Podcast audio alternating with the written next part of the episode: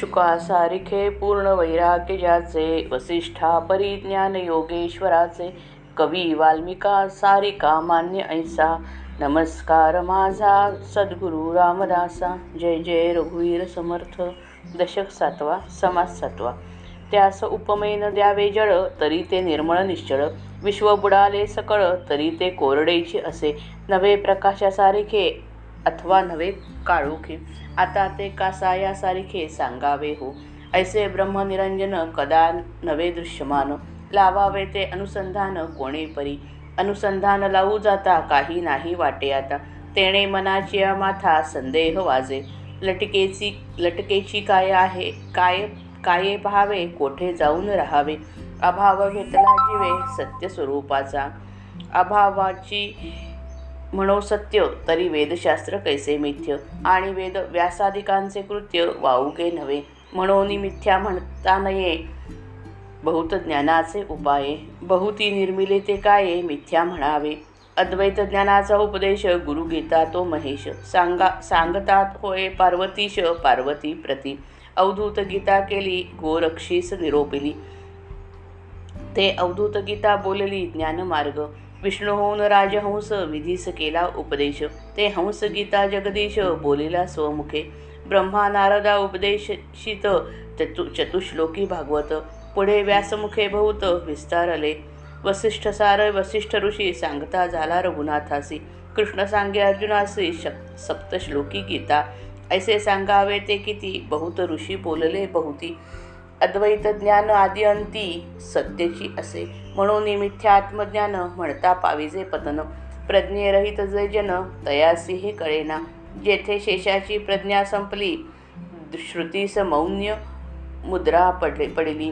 जाणपण जाणपणे न वचे बदली स्वरूप स्थिती. आपणास नु नुमजे बरवे म्हणून मिथ्या कैसे करावे? ना तरी सदृ सुदृढ धरावे सद्गुरु मुखे. मिथ्यतेची सत्य झाले सत्य असोन मिथ्य केले. संदेह सागरी बुडाले अकस्मात मन. मनास कल्पयाची सवे मने कल्पले ते नव्हे तेणे गुणे देह संदेह धावे मी पण मी पणाचे निपंथे परी तो पथची मोडावा मग परमात्मा जोडावा. समूळ संदेह तोडावा साधूचेनी संगती. मी पण शस्त्रे तुटेना मी पण फोडिता फुटेना मी पण सोडिता सुटेना काही केल्या. मी पणे वस्तू न नाकळे मी पणे भक्ती मावळे मी पणे शक्ती गळे वैराग्याची मी पणे प्रपंच न घडे मी पणे परमार्थ बुडे मी पणे सकळही उडे येश कीर्ती प्रताप मी पणे मी मित्री तुटे मी पणे प्रीती आटे मी पणे लिगटे अभिमान अंगी मीपणे विकल्प उठे मीपणे कळह सुटे मीपणे संमोह फुटे ऐक्यतेचा मीपण कोणासची नसाहे ते भगवंती कैसेनीच आहे म्हणून मी पण मी पण सोडून राहे तोची समाधानी. मी पण कैसे त्यागावे ब्रह्म कैसे अनुभवावे समाधान कैसे पावावे कोणा प्रकारे. मी पण जाणून त्याग त्यागावे ब्रह्म होऊन अनुभवावे समाधान ते पावावे निसंगपणे आणि एक समाधान मी मी पणे विण साधन.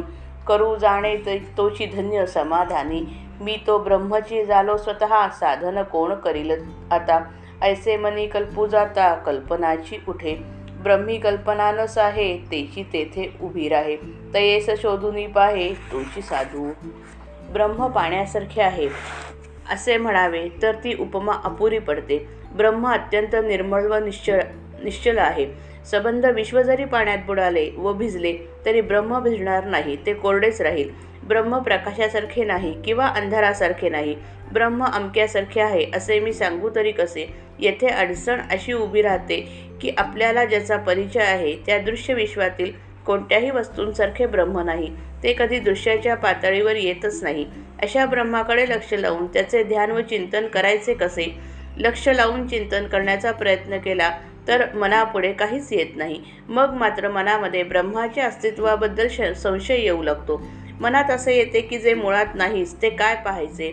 ब्रह्म अमुक ठिकाणी आहे असे असले असे नसल्याने त्याला पाहण्यात कोठे जाऊन राहायचे? तात्पर्य आपले जे खरे स्वरूप आहे ते नाहीच असे जीवाला वाटू लागते. अशा रीतीने स्वस्वरूपाचा अभाव वाटू लागला तर आजपर्यंत चालत आलेली आत्मज्ञानाची थोर परंपरा व्यर्थ ठरेल असे सांगतात. परब्रह्माला अस्तित्व नाहीच असे जर खरे असेल तर वेदशास्त्रांना खोटे म्हणावे लागेल. ते बरोबर नाही. तसेच व्यासादिकांसारख्या ब्रह्मज्ञानी पुरुषाचे कार्य व्यर्थ म्हणावे लागेल. तेही योग्य नाही. आत्मज्ञान खोटे म्हणता येत नाही. ब्रह्मज्ञानी पुरुषांनी आजपर्यंत आत्मज्ञानाची अनेक साधने निर्माण केली. त्या सगळ्यांना खोटे म्हणण्याची पाळी येईल ते बरोबर नाही. आत्मज्ञान प्रतिपादन करणाऱ्या सर्वमान्य ग्रंथांची नावे आता सांगतात. गुरुगीतेमध्ये अद्वैत ज्ञानाचा उपदेश आहे. श्री शंकरांनी तो पार्वतीला सांगितला आहे. गोरक्षाला अवधूत गीता सांगितली. अवधूत गीतेमध्ये ज्ञानमार्ग आहे. विष्णूने राजहंसाचे रूप घेतले आणि ब्रह्मदेवाला उपदेश केला. ईश्वराने स्वमुखाने हा उपदेश केला त्याला त्यास हंसगीता म्हणतात. ब्रह्मदेवाने नारदाला चतुश्लोकी भागवत सांगितले. व्यासांनी नंतर त्याचाच खूप विस्तार केला. वसिष्ठाने श्रीरामचंद्राला योग वसिष्ठ सांगितले. श्रीकृष्णांनी अर्जुनाला सप्तश्लोकी गीता सांगितली. अशा कितीतरी ग्रंथांची नावे सांगता येतील. पुष्कळ ऋषींनी पुष्कळ प्रकाराने उपदेश केलेला आढळतो. अर्थात अद्वैत ज्ञान आरंभापासून शेवटपर्यंत सर्व सर्व स्वानुभवी पुरुषांनी खरे मानले आहे. म्हणून आत्मज्ञान खरे नाही खोटे आहे असे म्हणणे आपल्या अधपाताचे ठरेल. बुद्धिहीन व विचारहीन माणसांना हे कळत नाही. खरी गोष्ट अशी आहे की स्वरूप साक्षात्कार इतर अनुभवाप्रमाणे शब्दांनी समजावून देता येत नाही. म्हणून सद्गुरूंच्या तोंडून त्याच्याविषयी श्रवण करावे आणि ते घट्ट धरून साधना करावी. आत्मसाक्षात्कार होऊन अनुभवास येणारी स्वरूपस्थिती इतकी सूक्ष्म आहे की तेथे शेषाची बुद्धी हार खाते. श्रुतींना मौनच धरावे लागते. मला ती समजली म्हणून कोणी तिचे वर्णन करूच शकत नाही. स्वरूपस्थिती कशी आहे हे आपल्याला नीट समजत नाही म्हणून ती खरी नाहीच असे म्हणणे योग्य नाही. स्वतःला त्या स्थितीचे आकलन होत नसेल तर सद्गुरूच्या मुखाने त्याविषयी श्रवण करावे आणि ते मनामध्ये दृढपणे धरून साधन करावे. देहबुद्धीच्या पोटी जन्म घेणारा मीपणा सगळीकडे भानगड उत्पन्न करतो. तो खऱ्याचे खोटे व खट खोट्याचे खरे करतो. तो नाना प्रकारचे संदेह निर्माण करतो. तो प्रपंच करू देत नाही व परमार्थ चालू देत नाही. पुष्कळ प्रपंच करून सुद्धा तो नाहीसा होत नाही. पुष्कळ माफ करा. पुष्कळ प्रयत्न करून सुद्धा तो नाहीसा होत नाही. तो नाहीसा करण्यात साधूची खरी कमाल असते. मीपणा सोडून राहतो. तोच खरा समाधानी बनतो. देहबुद्धीमुळे जे दृश्य खोटे आहे ते खरे वाटते. जे ब्रह्म खरे आहे ते खोटे वाटते. नाना प्रकारच्या असंख्य संशयांमध्ये मन गटांगळ्या खात राहते. उगीच कल्पना करायची मनाला सवय ला लागली आहे. पण मन जी कल्पना जी जी कल्पना करते ते ब्रह्मस्वरूप नव्हे. अशा रीतीने कल्पना लटकी पडली की मीपणा जोर करतो. मग नाना संशय मनात धुमाकूळ घालतात. म्हणून मीपणाचा जो मार्ग आहे तो समूळ भंग करून टाकावा. मग परमात्म स्वरूपाशी तदाकार होता येते. सत्पुरुषाच्या संगतीने संदेह वृत्ती मुळासकट उपटून टाकावी. या मीपणाचे मोठे स्वरूप मोठे विलक्षण आहे. मी पण शस्त्राने तोडता येत नाही. दगड फोडून टाकावा तसे मी पण फोडता येत नाही. मी पण सोडण्यासाठी खूप प्रयत्न केला तरी ते सुटता सुटत नाही. बरे या मीपणाचे परिणाम मात्र फार भयंकर असतात. मीपणामुळे परमात्म वस्तू आकलन होत नाही. ब्रह्मवस्तूचा साक्षात्कार होत नाही. मीपणामुळे भक्ती नाहीशी होते. भगवंताच्या इच्छेमध्ये आपली इच्छा मिसळून जाणे हे भक्तीचे वर्म आहे. मीपणा आला की आपली इच्छा वेगळी पडते. त्यामुळे भक्ती मावळते. मीपणाने वैराग्याचा शक्तिपात होतो. वैराग्य ही मनाची निरासक्त दशा आहे. मीपणा आला की वासना निर्माण होऊन जीव दृश्य पदार्थांना मनाने चिकटतो. तसा तो चिकटला की आपोआप बांधला जातो. बंधनाने स्वातंत्र्य गमावले की जीवाला जडत्व येते व त्याचे बळ आपोआप कमी होते. मीपणाने अभिमान गर्व ताठा किंवा अहंकार येतात. त्यामुळे प्रपंच देखील नीट घडत नाही. मग मीपणाने परमार्थ बुडतो हे नवल नाही. अत्यंत सूक्ष्म बनून स्वस्वरूपाशी निकट स्पर्श करणे याचे नाव परमार्थ होय. मीपणाने जीव दृश्याकडे खेचला जातो. म्हणून तो स्वस्वरूपापासून दूर जातो. अर्थात यामुळे परमार्थ बुडतो. यश कीर्ती व प्रताप या साऱ्या गोष्टी मीपणामुळे नाहीशा पावतात. मीपणामुळे मित्र मित्रांमधील स्नेह नाहीसा होतो. मीपणामुळे आपापसामधील प्रेम कमी होते. मीपणामुळे माणसाच्या अंगी अभिमान चिकटतो. मीपणामुळे मनामध्ये संशय निर्माण होतो. मीपणामुळे भांडण उत्पन्न होते. नवे भांडणाचा सुकाळ होतो. मीपणामुळे समूहातील परस्परांची ऐक्यता विध्वंस पावते व आपण एक आहोत हा भ्रम नाहीसा होतो. अशा रीतीने जीवनाच्या कोणत्याही क्षेत्रामध्ये मीपणा कोणाला सहन होत नाही. मग भगवंताला तरी तो कसा सहन होईल? म्हणून जो कोणी मीपणा नाहीसा करून जगतो तोच समाधानी बनतो. सगळ्या समस्यांचे मूळ मीपणामध्ये सापडते असे सर्व साक्षात्कारी संत आजपर्यंत सांगत आले.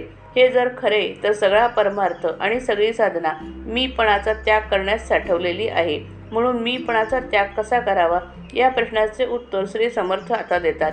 ते येथे प्रश्न निर्माण होतात ते असे एक मीपणाचा त्याग कसा करावा? दोन ब्रह्माचा अनुभव कसा घ्यावा? तीन कोणत्या प्रकार प्रकाराने समाधान पावावे?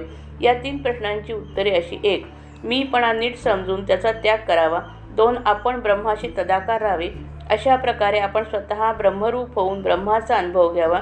तीन माझेपणाने कोणत्याही दृश्य वस्तूंमध्ये चिकटू नये. अशा संग्रहित मनाला समाधानाचा अनुभव येतो. मीपणाचा त्याग होण्यासाठी विवेकाची गरज असते. ब्रह्मानुभव येण्यासाठी समरसतेची आवश्यकता असते. आणि समाधान पावण्यासा पावण्यासाठी निर्वासनेची आवश्यकता जरूर लागते. समाधानाचे आणखी एक रहस्य आहे. ते असे की साधना तर चालू आहे परंतु तिच्यात मीपणा नाही. मी साधना करतो ही भावना नाही. अशा युक्तीने जो साधना करतो त्याचे समाधान औरच असते. तो खरोखरीच धन्य होय. देहबुद्धी असते तोपर्यंत मी पण असतोच. मी पण असतो तोपर्यंत मी पण असतो. तोपर्यंत मी साधना करतो ही भावना असते. साधनेमध्ये वाढ होत चालली की मीपणा क्षीण होत जातो. देहबुद्धी क्षय पाहू लागते. मग मी साधना करीत नाही तो ती माझ्याकडून करवून घेतो अशी भावना दृढ होऊ लागते. साधना परिपक्व झाली की यथास्थितच चालू राहून सुद्धा साधक मीपणाने उरत नाही. तो स्वरूप स्वस्वरूपाशी तदाकारच होऊन राहतो. राम हमारा जप करे हम बैठे हे आराम. कबीर अशी ती विलक्षण अवस्था असते. त्या अवस्थेतील समाधान काही सगळीकडे काही निराळेच आहे. समजा साधन करता करता एखादा साधक स्वरूपा स्वस्वरूपाकार झाला. मी तर आता स्वतः ब्रह्म झालो. तर मला साधनाची जरूर काय? असे जर तो म्हणू लागला तर असा संकल्प जर त्याच्या मनात आला तर कल्पनेच्याच प्रांतामध्ये पडेल. वास्तविक ब्रह्मस्वरूपामध्ये कल्पनेला स्थान नाही. पण वर सांगितल्याप्रमाणे जर संकल्प होऊ लागला तर कल्पना तेथे पुढे येऊन उभी राहते. म्हणून तिचा शोध करून तिच्यावर लक्ष ठेवून जो तिला नाहीशी करतो तोच खरा साधू होय. मीपणा वाचून साधन करणारा तो असा असतो. श्रीराम जय राम जय जय राम.